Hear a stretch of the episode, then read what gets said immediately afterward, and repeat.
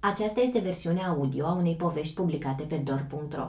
Se numește Fost spirituș, caut chef de joacă pierdut în pandemie. A fost scrisă și este citită de mine, adică de Ana Maria Ciobanu.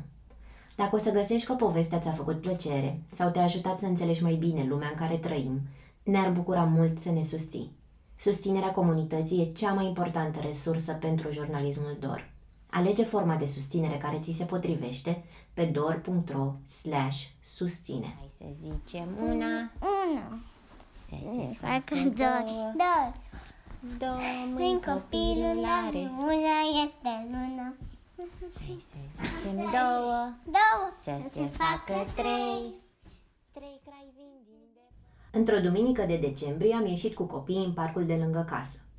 Alice, care are 5 ani, se prefăcea că e Bufnița, unul dintre personajele desenului animat Eroi în pijama. Victor, care are 3 ani, era Shopi, iar eu eram Pisoi. Ne alergam pe alei, încercând să scăpăm de niște răufăcători invizibili care se numesc ninjalini. Făceam atâta tărăboi încât un băiețel de 6 ani s-a apropiat și m-a întrebat ce suntem și dacă poate să se joace și el. Am pufnit în râs și le-am cerut permisiunea copiilor mei să extindem grupul. I-am cedat rolul de pisoi nou venitului și m-am transformat într-un robot tolomac cu baterii preterminate care nu reușește să-i prindă. Sora mai mare a puștului a vrut și ea să intre în joc și să fie stăpânul meu, răufăcătorul Romeo. După o hlizeală generală de vreo jumătate de oră, puștul nou venit a vrut să ne știe numele reale și l-a întrebat pe Victor. Ea cine e? Când identitatea de părinte mi-a fost dezvăluită, a concluzionat neîncrezător. Nu prea arata mamă. M-am uitat prin parcul întunecat. Toți adulții stăteau pe bănci și fie vorbeau între ei, fie scrollau pe telefoane. Nici unul nu se fugărea cu copiii. Aveau haine groase ca să reziste stând pe loc. Eu purtam colanți cu bufnițe albastre, iar peste părul blond lung până la talie aveam o căciulă albă blănoasă împrumutată de la Alice. Poate masca și hainele colorate îmi ascundeau cei 33 de ani, dar vocea mea măcănită de desen animat categoric crea confuzie. M-am întrebat și eu ce fel de mamă spune șopârle șocate sau eroi în pijamale, nu strigați piua. și am simțit nevoia să fiu brusc mai serioasă. Ca să mă transform înapoi în adult, i-am anunțat pe copii că mă retrag la marginea parcului să fumez, cât timp ei fac o misiune de supereroi fără mine. Puștul nostru a început să mă ciupească și să spună că roboții nu fumează. Mama lui s-a apropiat de noi confuză și l-a întrebat ce face. Mi-a aruncat o privire uimită, apoi și-a chemat băiețelul deoparte și l-a întrebat încet. Cine e doamna? Când a auzit că sunt mama copiilor, s-a mai uitat odată la mine, apoi a spus încet puștului să se joace cu copiii și că nu e frumos să strige după mine și să mă ciupească. Mie mi se părea firesc ca ei să protesteze, să mă tragă de mâini, să mă ciupească și să-și folosească rolurile pentru a mă aduce înapoi în personaj. Scena era nefirească doar pentru cei din afara jocului. Îmi plac jocurile de rol. Cele mai hulite, în general, de părinții care spun că joacă piticot, nu te supăra frate, sau alte jocuri cu reguli fixe, construiesc Lego, citesc povești, dar se simt ridicol când trebuie să fie un personaj. Simt nevoia să mă joc inclusiv cu partenerul sau cu prietenii noștri adulți. Terminasem de mult masterul de jurnalism când încă mă jucam vați ascunselea cu prietenii, mima, adevăr sau provocare, mafia, campionate de table sau mici provocări de improvizație pe teme date. Jucăm și poker sau renți și board game-uri, dar sunt infinit mai fericită când alegem un joc care ne pune să ne mișcăm și să ne prostim, pentru că ne aduce o doză de imprevizibil. M-am mai muțărit cu copiii altora și înainte să fiu mamă. Când beam bere cu colegii de liceu pe vreo bancă din parc, invariabil apăreau niște copii care voiau să știe de ce vorbesc așa de subțire și la ce desene mă uit. Prietenii și profesorii îmi spuneau memo, pentru că li se părea că vorbesc ca roboțelul din desenul animat Cartea Cărților. În facultate toată lumea îmi spune zăpă sau zăpăcita. De la 15 la 26 de ani am lucrat ca animator la petreceri și evenimente pentru copii. Ăsta era jobul meu, să modelez animale din baloane, să împrăști sclipici și veselie. Aveam cărți de vizită cu titulatura Spiriduș Profesionist și un site cu poveștile pentru copii pe care le inventam. Acum sunt acel tip de mamă care lasă tot ca să sară în pat cu copiii, nu se supără când bucătăria e ninsă după o bătălie cu făină și propune mereu petreceri în pijamale. Sigur ne știi. Suntem adulții ăia care uneori încearcă prea mult să le intre în grații copiilor. Ne vezi și prin metrou conversând cu câte un copil care nu e al nostru sau scoțând limba la vreun bebeluș. Nu prea ne putem abține. Prin jocuri, mai ales prin cele de rol, copiii își exersează nevoia de a controla și ei un teritoriu, de a fi șefii adulților măcar un pic. În parc, eu eram dita mai adultul cu voce de desen animat, pe care puteau să-l certe că nu reușește să prindă pe nimeni. Îi făceam să se simtă puternici. De când a început pandemia, iar mulți părinți au jonglat cu slujbele, munca domestică și aș educa și distra copiii acasă, am văzut adulți tot mai copleșiți. Mama unei prietene de ale lui Alice mi-a spus că nu mai are idei și chef de jocuri. Se întreba dacă nu ar trebui să repete litere și cifre cu fetița de 5 ani ca să nu rămână în urmă. Alți prieteni mi-au spus că țipă tot mai mult la copil și se simt prost din cauza asta. Mulți se certau în cuplu pentru că nu făceau față slujbelor și împărțirii sarcinilor de acasă. Mai toți îmi spuneau că de la săptămână la săptămână crește numărul de ore pe care copiii lor îl petrec în fața ecranelor. În parcuri, adulții erau mai degrabă concentrați să dezinfecteze mâini și leagăne și să ajusteze minimăștile. Dacă intrau în vorbă de la distanță, invariabil se plângeau că le-a scăzut productivitatea cu cel puțin 50%, că au casele vraiște și că singurul ajutor pentru momentele când au ședințe online este televizorul. Am simțit și eu toată această presiune. Mă jucam zilnic aceleași roluri cu aceiași copii, așa că mă plictiseam și pierdeam ideile care înainte dinamizau și pentru mine experiența. Însă când copiii îmi spuneau, hai să ne jucăm, sau mai rău, nu te-ai jucat deloc astăzi. Nu concepeam că aș putea să-i refuz. Așa că ajungeam deseori să mă joc cu ochii pe ceas, sperând că dacă le dau o oră de hlizeală, îmi voi câștiga măcar 20 de minute de liniște. Dar nu e așa de ușor să te joci satisfăcător pentru copii. Dacă intri în joc doar ca să scapi de această îndatorire și ai mintea în altă parte, copiii își dau seama. Nevoia lor e de fapt de conexiune, iar asta nu se petrece dacă nu simt că îți face și ție plăcere. Am lucrat atâția ani distrând copii, încât mi se pare o mare nedreptate când nu am chef să-i distrez pe ai mei. Așa că văzând părinții în parc absorbiți de discuții și treburi de oameni mari și simțind că parcă joaca devine dintr-o plăcere o corvoadă, am început să mă întreb dacă nu cumva exagerasem până atunci. Mă joc prea mult? Și dacă acum construiesc un pic forțat vânători de comori prin casă și forturi din pături, oare fac mai mult rău decât bine? Prin clasa nouă scriam povești la o revistă pentru copii. La un eveniment de lansare, am fost invitată să citesc pe scenă o poveste scrisă de mine. Am urcat destul de timid în fața câtorva zeci de copii și le-am narat aventurile unui ursuleț panda care voia să fie fotbalist. Copiii au reacționat cu râsete și uimire de fiecare dată când îmi schimbam vocea pentru fiecare personaj.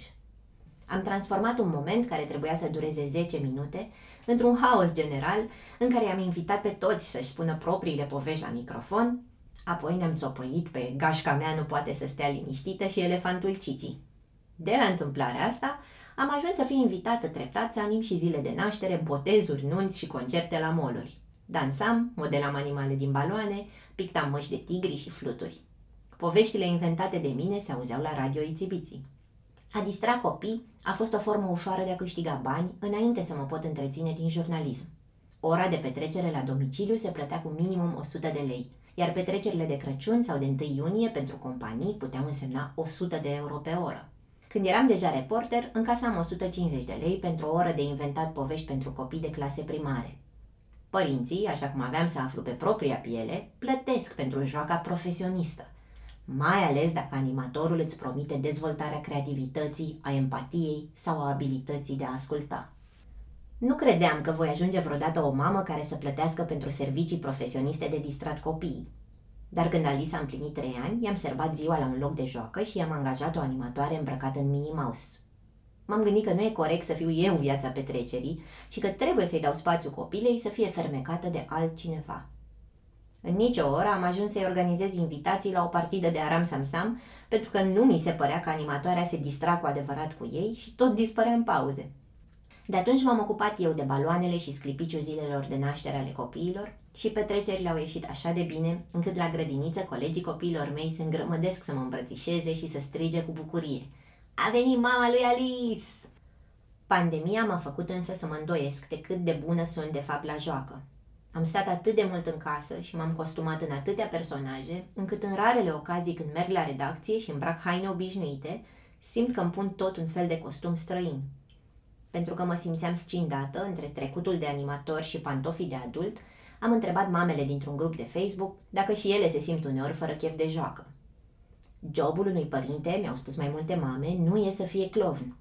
Majoritatea mi-au scris și că nu au amintiri de joacă cu părinții lor. Joaca e a copiilor. Probabil și ai mei ar fi fost de acord. Părinții mei m-au adus pe lume când aveau 18 ani. Au intrat la facultate când eu începeam grădinița. Îmi plăcea să ascult muzică cu ei, să trag cu urechea când se adunau cu prietenii la povești, să le vorbesc despre ce citeam, pentru că îi vedeam mereu citind. Pictam ca să le arăt desenele mele. Credeam că trebuie să fac ceva ca să le câștig atenția, pe care o echivalam de fapt cu iubirea. De jucat mă jucam singură, vorbeam tare și pe voci diferite pentru fiecare pluș, prezentam în oglindă emisiuni și mi imaginam obsesiv cum o să mă fac actriță când o să fiu mare. În afara casei eram retrasă și nu știam să mă împrietenesc la groapa de nisip din parc. O grupă de studenți la jurnalism, care m-au primit toamna trecută la un seminar pe Zoom, mi-a povestit că nici la începutul anilor 2000, când erau ei preșcolari, părinții nu prea se jucau cu copiii. Cam așa fusese și pentru noi, 90 sau 80 Adulții nu se prosteau, iar copiii stăteau mai mult cu bunicii, se uitau la desene și creșteau jucându-se cu copiii din proximitate. Mulți mi-au spus că nici nu ar fi vrut să se joace cu părinții, pentru că simțeau că, de fapt, adulții încearcă să învețe lucruri. Erau însă și studenți cu amintiri vii despre joacă, cum ar fi un băiat care ne-a povestit despre bona lui, care îl lăsa să înmoaie o șuviță de păr în culoare și să picteze cu ea. Chipul lui din fereastra de zoom era transformat când ne vorbea despre plăcerea acelor momente. Prezența activă a tot mai multor părinți în joaca copiilor e ceva relativ nou. Generația mea știe că jocul e limbajul prin care copiii își comunică ideile și sentimentele, exprimă ce îi sperie, ce îi amuză, dezvoltă memoria contextuală și e forma supremă de conexiune cu părinții. Mirona Păun, psiholog pentru copii și adolescenți și creatoarea unui program de teatru axat pe dezvoltarea emoțională a copiilor, Țiți Poc, mi-a explicat că jocul a evoluat enorm de-a lungul istoriei.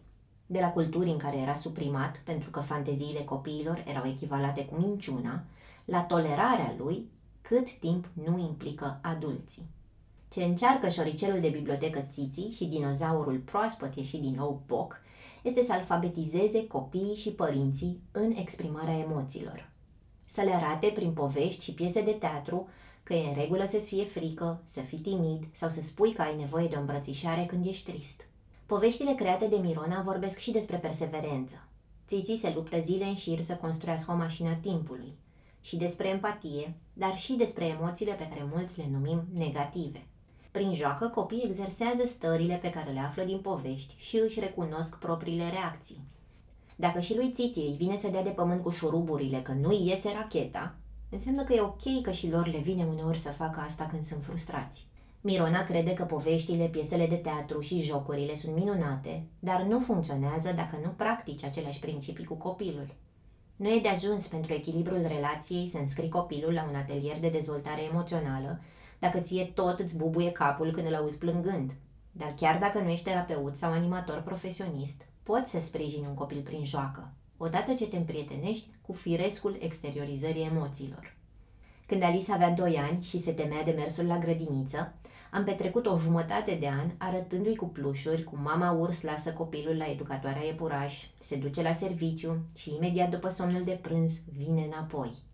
De fiecare dată când plușurile spuneau Acum o să plec, dar o să mă întorc la ora 5.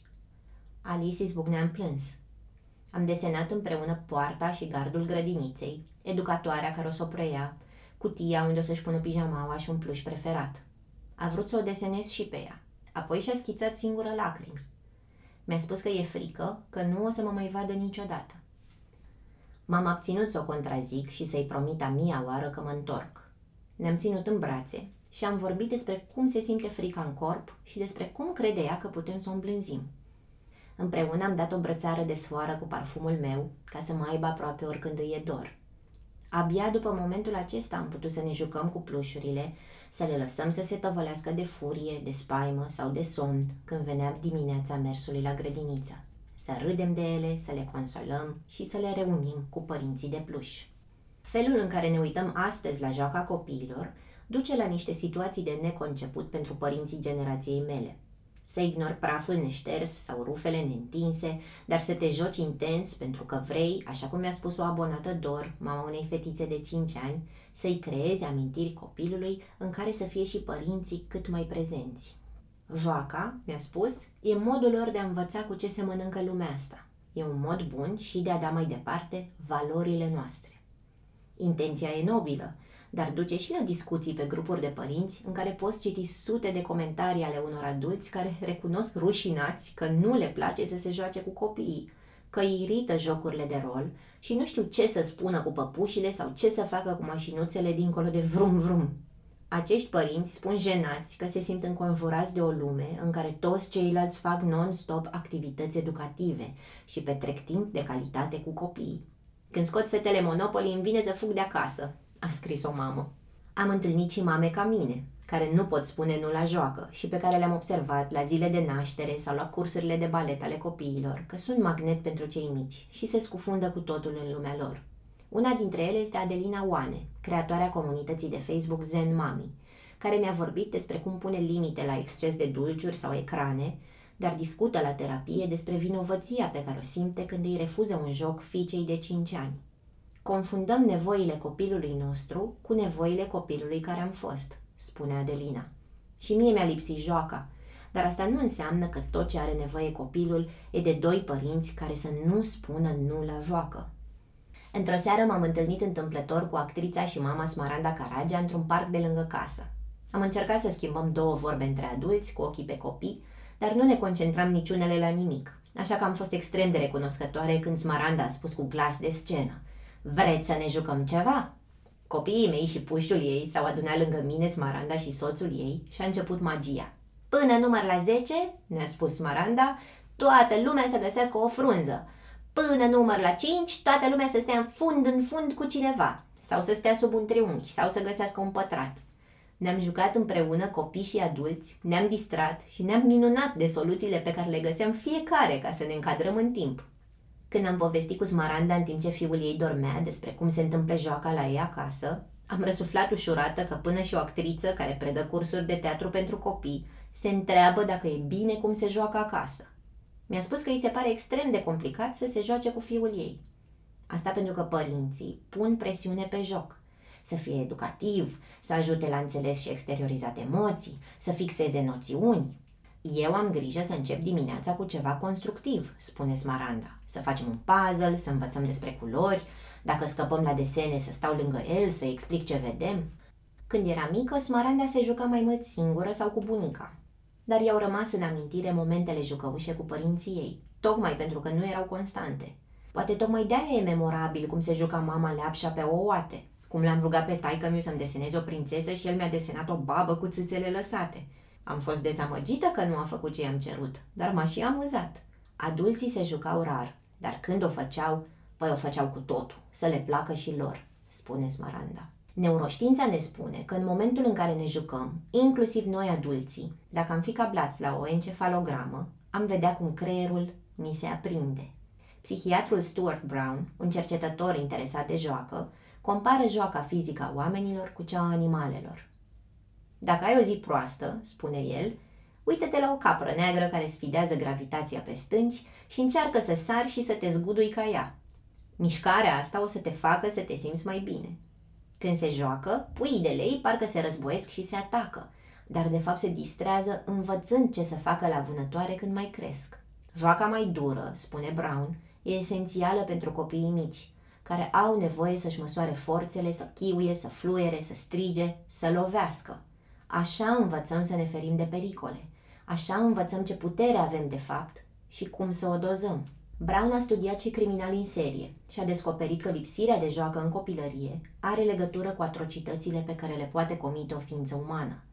Psihiatrul susține că absența jocului în primii 10 ani de viață setează premizele pentru depresie, dificultatea de a te adapta la schimbare, autoizolare, vulnerabilitate la dependențe și la abuz emoțional.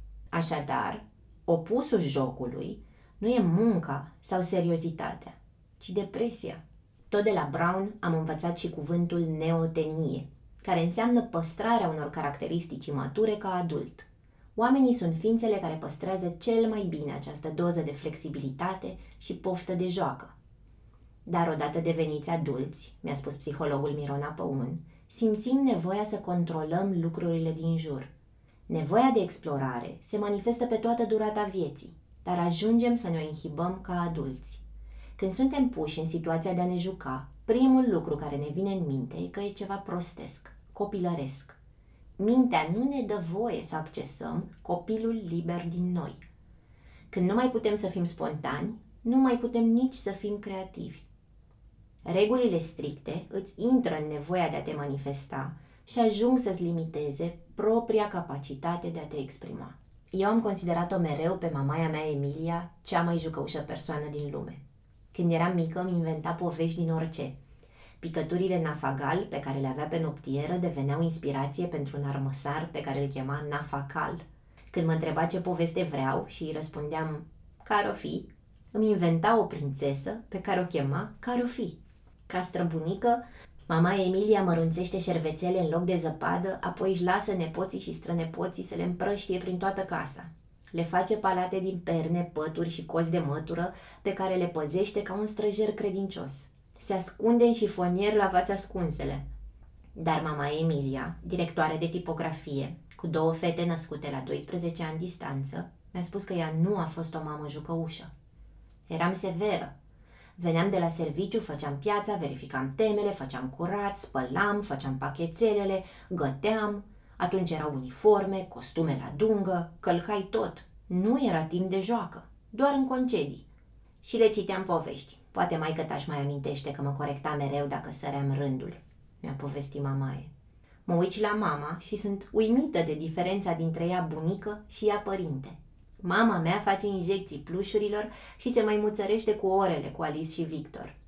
Îi privesc distrându-se și imaginea mă vindecă de singurătatea pe care o asociez cu anii mei de grădiniță și de școală primară.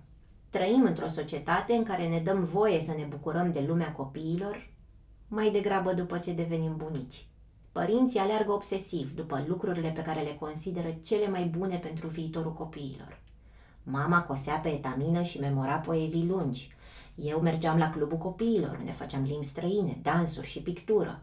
Mătușa mea petrecea ore în șir cu meditații la fizică și matematică pentru că astea promiteau succesul în viață. Copiii de astăzi au ateliere de știință distractivă, noțiuni de programare prin jucării deștepte, grădinițe Montessori care dezvoltă independența, muzică și dans pentru bebeluși, toate cu costuri prohibitive pentru majoritatea părinților. Cu cât aflăm mai multe despre importanța jocului, cu atât îl complicăm în spații, jucării și specialiști care să-l faciliteze doar pentru cei care își permit să investească într-o educație timpurie de calitate.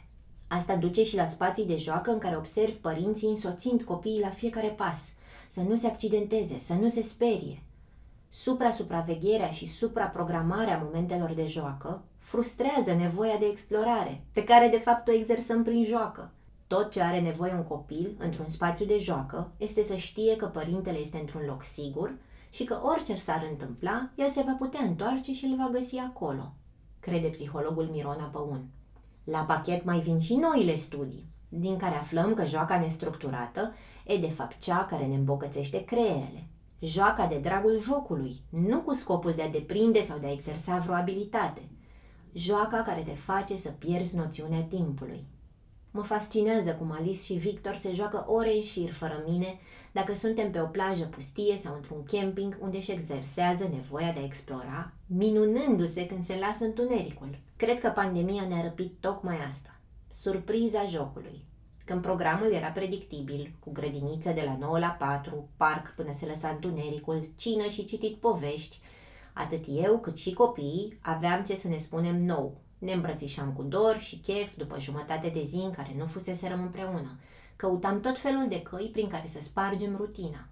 În pandemie, chiar dacă ne jucam de-a grădinița, iar pe mine mă numiseră Miss Mary, iar ei erau Adam și Lia preț de câteva ore, totul era predictibil în casă și nici unii nu știam cum să mai aducem ceva nou.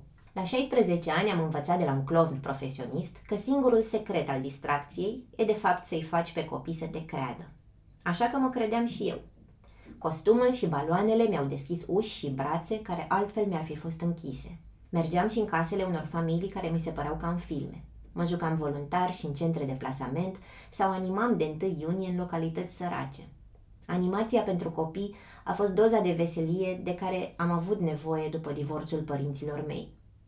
Dar acum, când mă uit în urmă la copilăria mea, realizez că absența unor adulți care să mă distreze ca niște clovni m-a făcut să învăț pe de rost vinilurile cu povești și să le recit odată cu pick-up-ul, să pictez în ulei, să inventez scenarii pentru plușurile cu care mă jucam, să ascult toată muzica rock și folk din casă.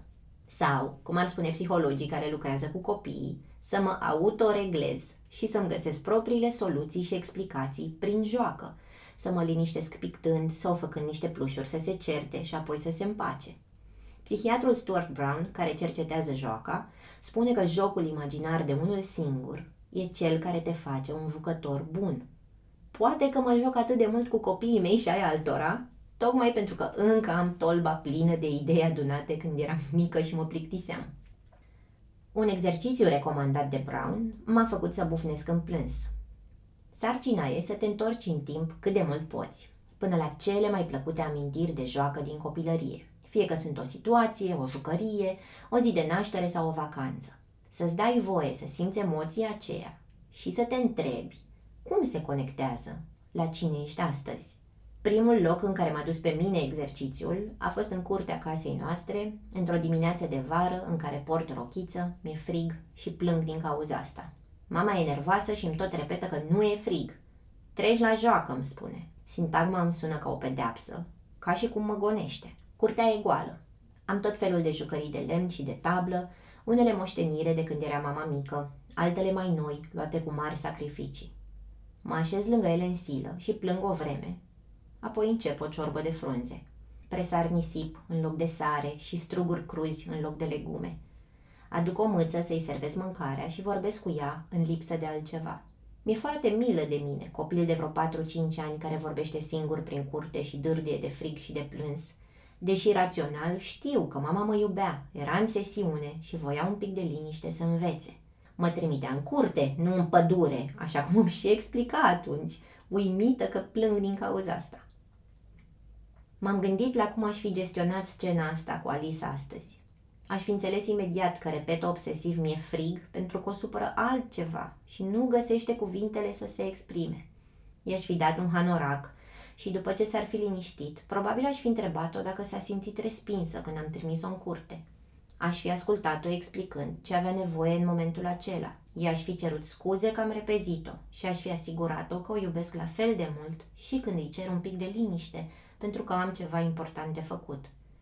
Aș fi ținut-o cinci minute lipită de mine. Aș fi pornit un joc cu ea, apoi m-aș fi retras la ce aveam de făcut.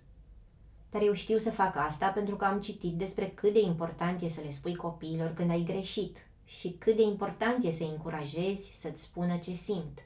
Mi-a fost greu să interiorizez metoda asta nouă și uneori mi-o amintesc copiii, dacă cumva le mai spun că n-au de ce să plângă. Dar încă sunt furios. De ce să nu mai plâng? Se miră Victor la doar trei ani și mai dă și exemple din poveștile despre emoții pe care le citim deseori. Am decis să fac exercițiul lui Brown a doua oară și de data asta să aleg conștient o amintire plăcută. Cea mai puternică e o scenă pe care memoria mi-o compune dintr-un amestec de serii în care mă joc cu păpuși în camera mea, iar mama sau tata vin și îmi spun că e timpul pentru somn. Se așează pe marginea patului și îmi citesc o poveste. Pe mama o întrerup cu întrebări despre ce înseamnă anumite cuvinte sau cu dileme despre alte situații din timpul zilei. Pe tata l ascult fascinată, pentru că face voci diferite, cântă și e spectaculos. E o scenă atât de comună și cere atât de puțin efort, dar e unul dintre lucrurile pe care ai mei l-au făcut cu religiozitate pentru mine în primii ani de viață, până am mers la școală. Din poveștile de la culcare îmi țeseam apoi propriile jocuri de una singură, în care eram pirat, prințesă, domniță, haiduc, explorator, detectiv, artist de circ. Mă costumam cu ce găseam prin dulapuri.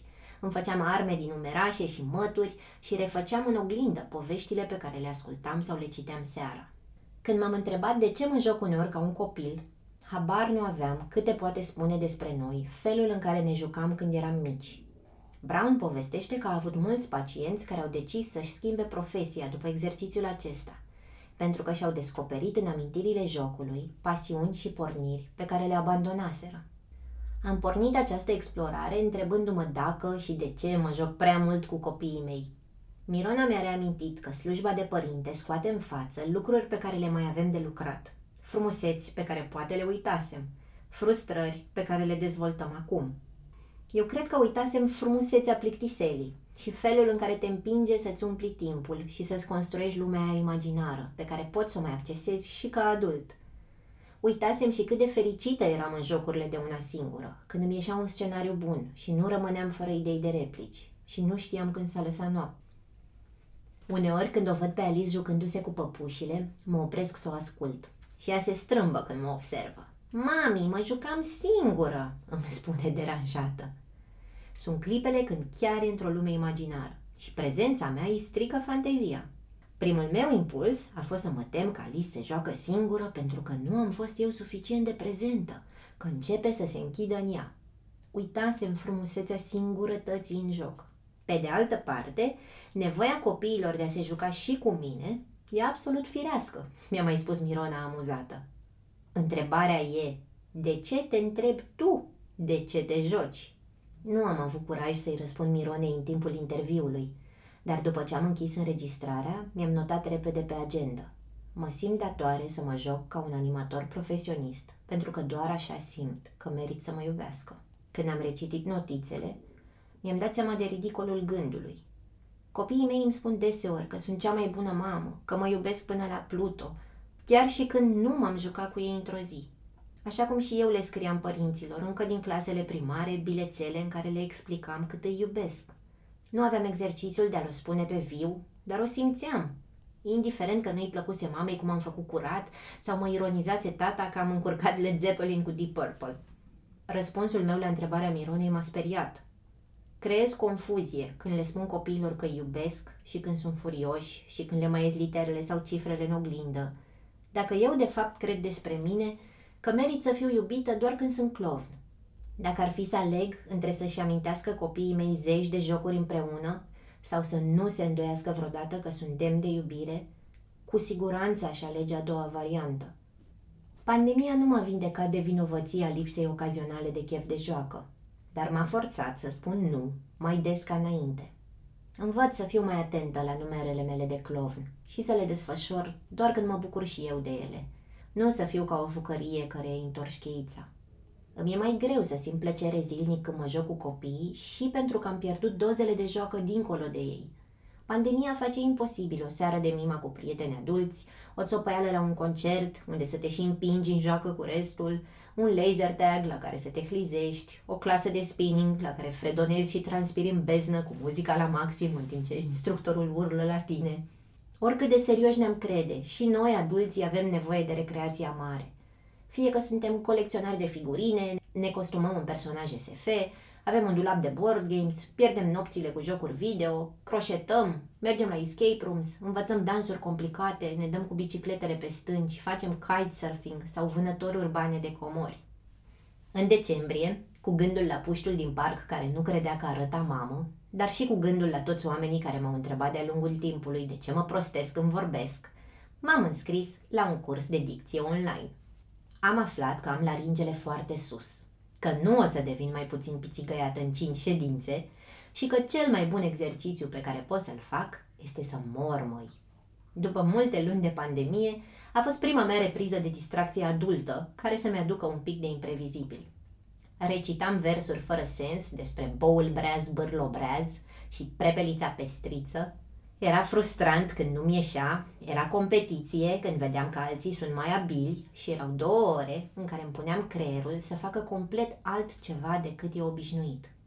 Alice m-a ascultat îngrijorată în timp ce mormăiam prin casă. Eu iubesc vocea ta, mi-a spus printre lacrimi. Nu vreau să ți-o schimbi. Și eu mi-o iubesc. Chiar e caragioasă, i-am răspuns. Doar încerc să o folosesc și altfel, dar pentru voi va rămâne mereu specială. Mulțumesc că ai ascultat această poveste. Dacă ai sugestii despre cum putem îmbunătăți forma audio a articolelor noastre, te rugăm să ne scrii. cântecul ăsta, eu nu prea pot. Hai să zicem trei, Trei, să se facă patru, patru. patru boi la care se... Nu. Patru roți la calmară, trei cai vin din depărtare, două mâini copilul are, una este luna.